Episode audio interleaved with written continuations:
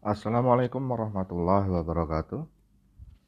Untuk TD 32 kita akan memulai lagi kuliah kedua yaitu analisis pemilihan moda yang kedua. Setelah pada kuliah pertama kita belajar bagaimana seriusnya pemilihan moda, tahap pemilihan moda itu. Dan kemudian kita juga tahu bahwa betapa erat kaitannya proses pemilihan moda ini dengan berbagai faktor dan terutama sangat komprehensif ya. Sangat komprehensif sekali yaitu tentang behavior tentang perilaku. Dan bicara tentang perilaku tentu hubungannya dengan manusia manusia manusia begitu kompleks ya kan. Dan itu semua dimodelkan dalam uh, apa statistik matematik gitu kan. Sehingga ya terbayanglah kerumitannya. Tapi tidak usah tidak usah kita terlalu uh, larut dalam kerumitan tersebut karena hmm, kita tetap pada kerangka praktis apa dalam pemilihan moda ini apa yang bisa kita lakukan terutama nanti pada saat kalian PKL dan kemudian juga bisa untuk uh, penyusunan skripsi. Nah, terutama seperti itu. Jadi kita nanti melihatnya kerangkanya itu adalah pada kerangka uh, pelaksanaan operasional dari posisi ya dari sisi umum ya kan, dari sisi yang bisa dikatakan dari sisi agregat ya dari dari sisi kebersatuan dari sisi makro ya, dari sisi masyarakat gitu kan. Karena memang ya sekolah kita ini kan e, lebih kepada unsur government itu dari awal didirikannya memang di sini unsurnya government. Jadi bagaimana sudut pandang government terhadap e, kondisi pemilihan moda ini. Nah e, walaupun ada yang bukan polpit tapi tidak menjadi soal karena memang pada akhirnya nanti kan kalian juga pasti akan ikut eh, peluang-peluang uh, yang yang diselenggarakan oleh pemerintah apabila ada PNS ataupun mungkin kalian bekerja di di konsultan ya konsultan juga pasti mengerjakan proyek-proyeknya pemerintahan juga. Dan memang pemilihan moda ini erat kaitannya dengan masyarakat ya. Jadi ya itulah ya yang kenapa saya kayak sampaikan seperti itu.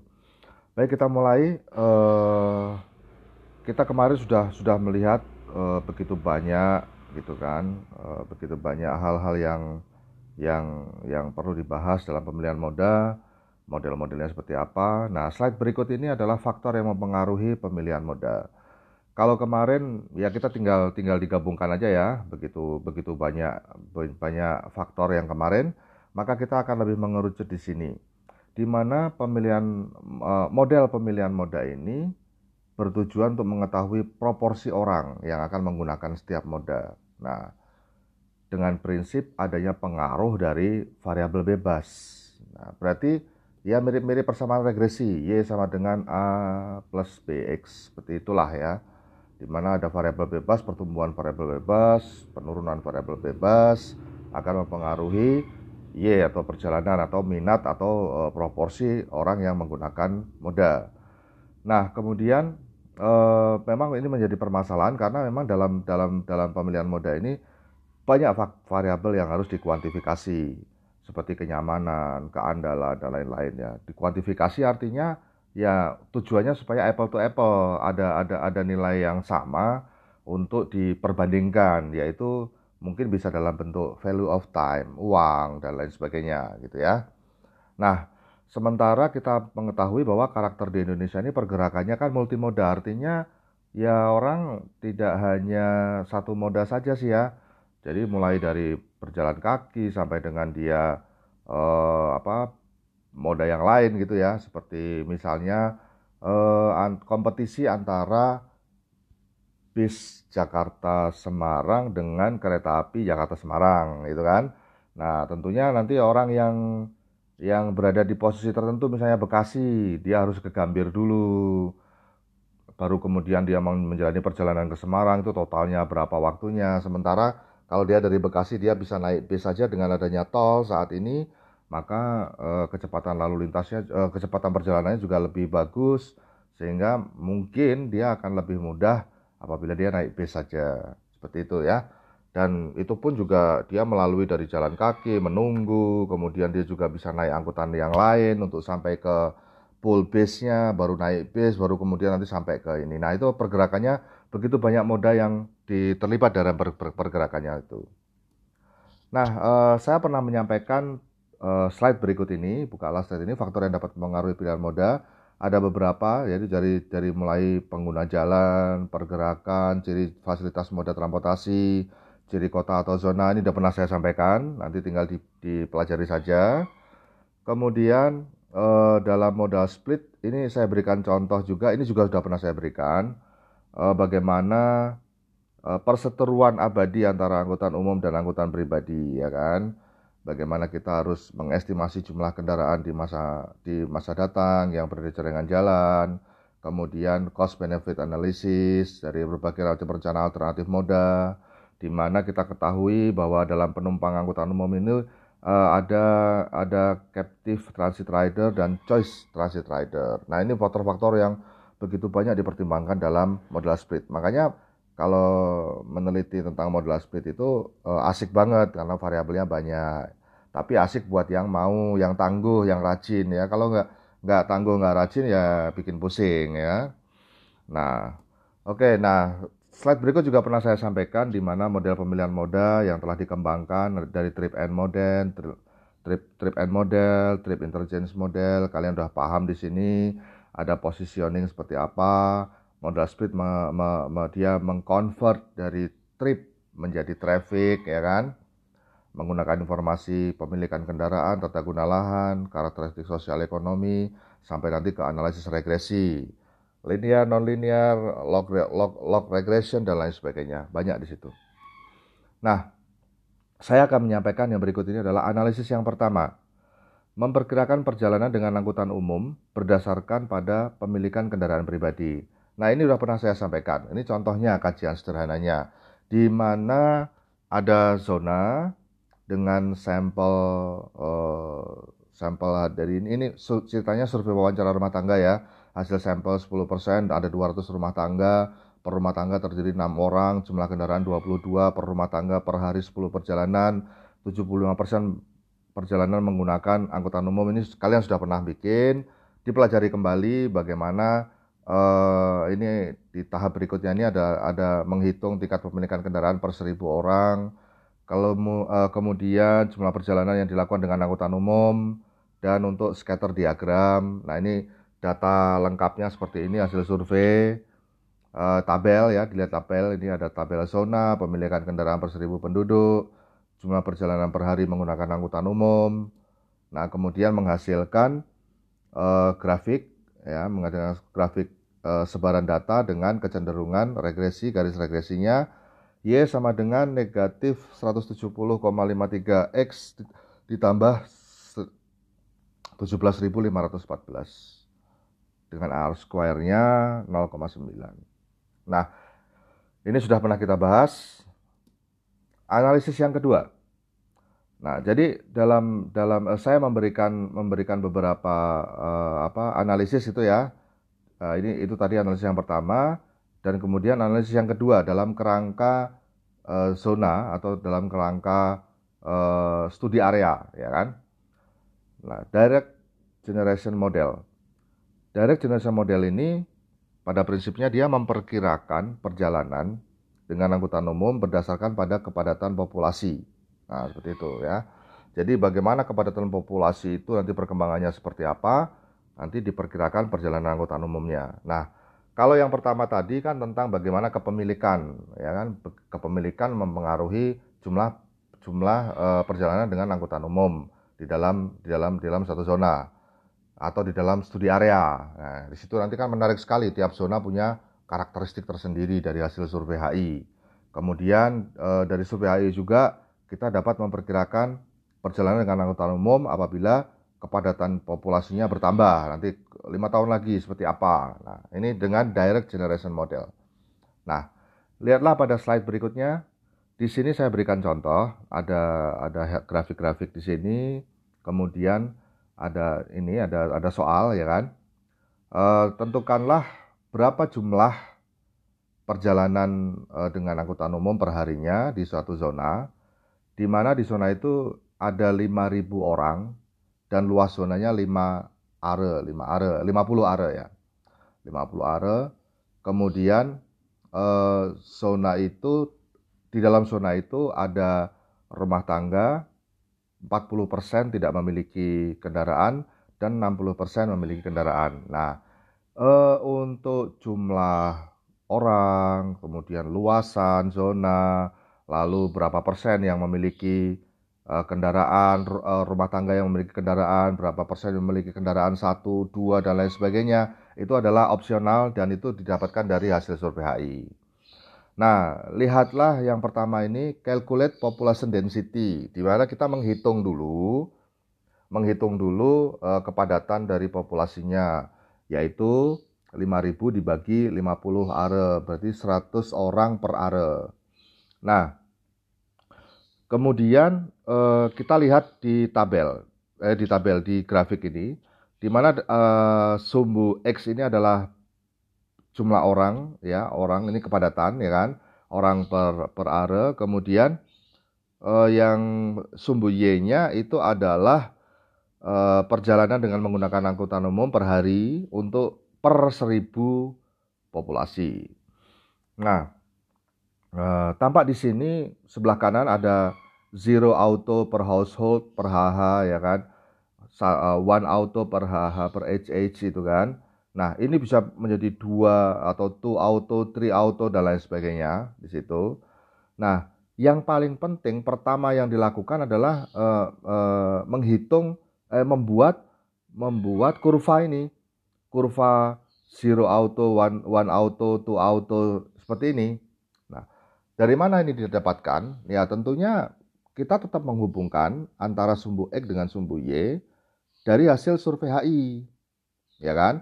Kita mengumpulkan nih dari survei HI rumah tangga yang memiliki mobil, eh, yang memiliki kendaraan, saat, uh, yang tidak memiliki kendaraan, yang memiliki kendaraan satu, dua, dan seterusnya. Nah kemudian hasil dari wawancara itu itu kita kita kita kita bikin uh, total berapa yang yang memiliki satu itu kan satu kendaraan apabila uh, jumlah orangnya per uh, kepadatannya berapa. Nah lihatlah ini kita contohnya yang lihatlah grafik yang satu auto ya per HH uh, one auto per household. Uh, kita misalnya akan kita mendapatkan hasil survei misalnya ada 10 ya kan ada 10 rumah tangga. 10 rumah tangga dengan satu dengan satu ini dengan satu apa uh, ya sebentar sebentar sebentar oh ini ada ada di bawah ini tetap uh, tetap kepadatan ya kan jadi lihatlah ke bawah ini tetap kepadatan kita lihat hasil survei survei kita eh, di zona 1, zona 2 dan lain sebagainya kepadatannya berapa, ya kan? Kepadatannya persen per akrenya per, per arenya berapa? Lalu jumlah rumah tangga dengan satu kendaraan itu berapa? Nah, itu di zona 1 itu dia memproduksi transit tripsnya berapa? Itu ya. Jadi eh, pertama gambarkanlah dulu eh eh, di zona 1 kita punya misalnya ada 8 zona. 8 zona, zona 1. Lihatlah zona 1. Masing-masing informasi person person per area ini kan ada ya kan? Zona 1 berapa person per area, 2 berapa person per area dan sebagainya. Nah, kemudian eh, untuk yang memiliki satu auto ya kan satu atau satu kendaraan itu ada berapa orang ya kan? Nah berarti kan nanti bisa bisa persen per area kan berkurang ya kan? Nah dari persen per area yang berkurang itu itu nanti jumlah transitnya berapa hasil surveinya? Oh ternyata rumah tangga yang ini di zona ini total yang memiliki satu auto ini misalnya dari dari dari apa dari dari totalnya eh, seribu orang yang punya satu auto itu misalnya 500 ya kan Nah, dari 500 ini kan berarti kan tinggal kepadatannya berapa kan gitu. Kepadatan dari uh, one auto ini kan beda dengan kepadatan yang total ya. Kalau total kan 1000. Terus kemudian dia uh, hasil survei kita 500 yang auto one, one auto. Nah, dari situlah nanti kemudian masing-masing ini menghasilkan total transit tripnya per day-nya per per day-nya itu berapa untuk per 1000 populasi. itu baru nanti disusun nanti akan menghasilkan kurva ini kurva yang hitam yang melengkung ini one auto per household ini ini akan menghasilkan seperti itu itulah kecenderungan di dalam area studinya nah kemudian yang yang zero auto berapa? Kita bisa susun. Anggaplah kemudian hasilnya mengumpul menjadi ini ya. Udah udah terkumpul ini ya. Nah, udah terkumpul. Kurva 1 kurva 2 kemudian eh, setelah kita kita tahu berapa kurva itu lalu namanya ini model ya. Jadi kita nanti kemudian menghitung eh, berapa sih untuk apa hubungan antara person A, person A, person per Arab kepadatan dengan transit tripnya. Nah, ini dari dari rata-rata zona, rata-rata zona 5000 ya kan dibagi dibagi 50 berarti kepadatan rata-ratanya adalah 100 itu. Nah, 100 ini posisinya diambil di lihatlah ini di sumbu X merah bawah dia kemudian masuk ke memotong satu ya kan one auto per household maka akan ketemu transit tripnya itu 250 nah itulah kecenderungan dari uh, wilayah studi kita.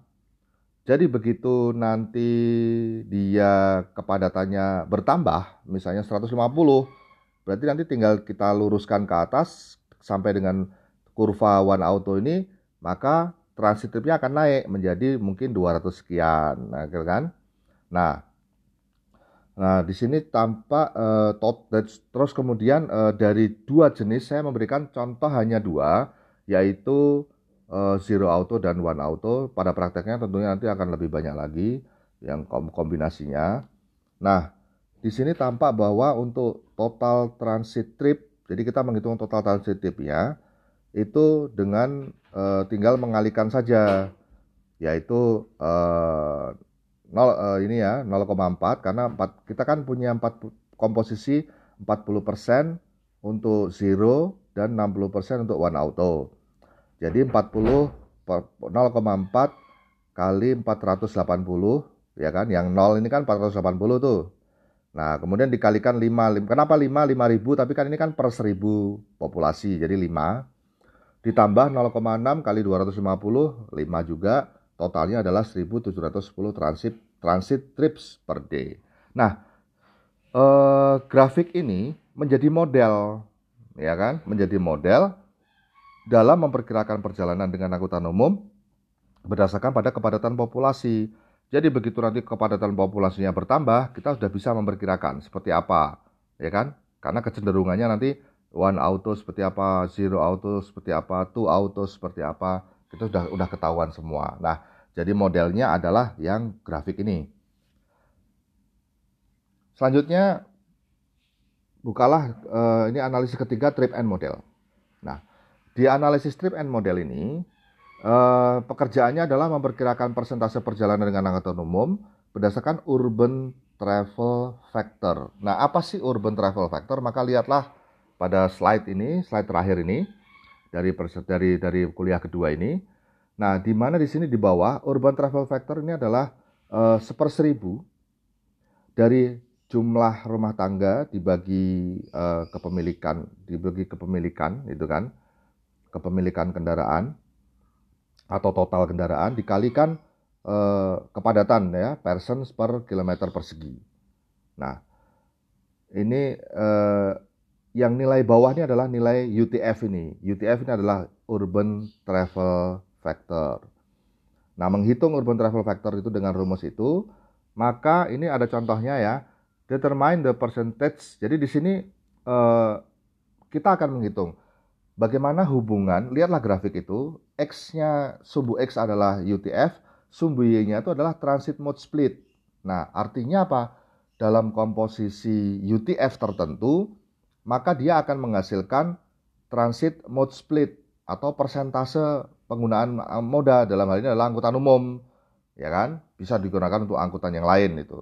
Nah, apabila dalam uh, uh, komposisi tertentu UTF tertentu, maka dia akan menghasilkan trans apa penggunaan eh, modal penggunaan angkutan umum persentase penggunaan angkutan umum tertentu. Tapi mengik lihatlah mengikuti kurva S ini kan ada kayak bentuk S nih ya, kurva bentuk S ini. Nah, dia akan mengikuti kurva S itu.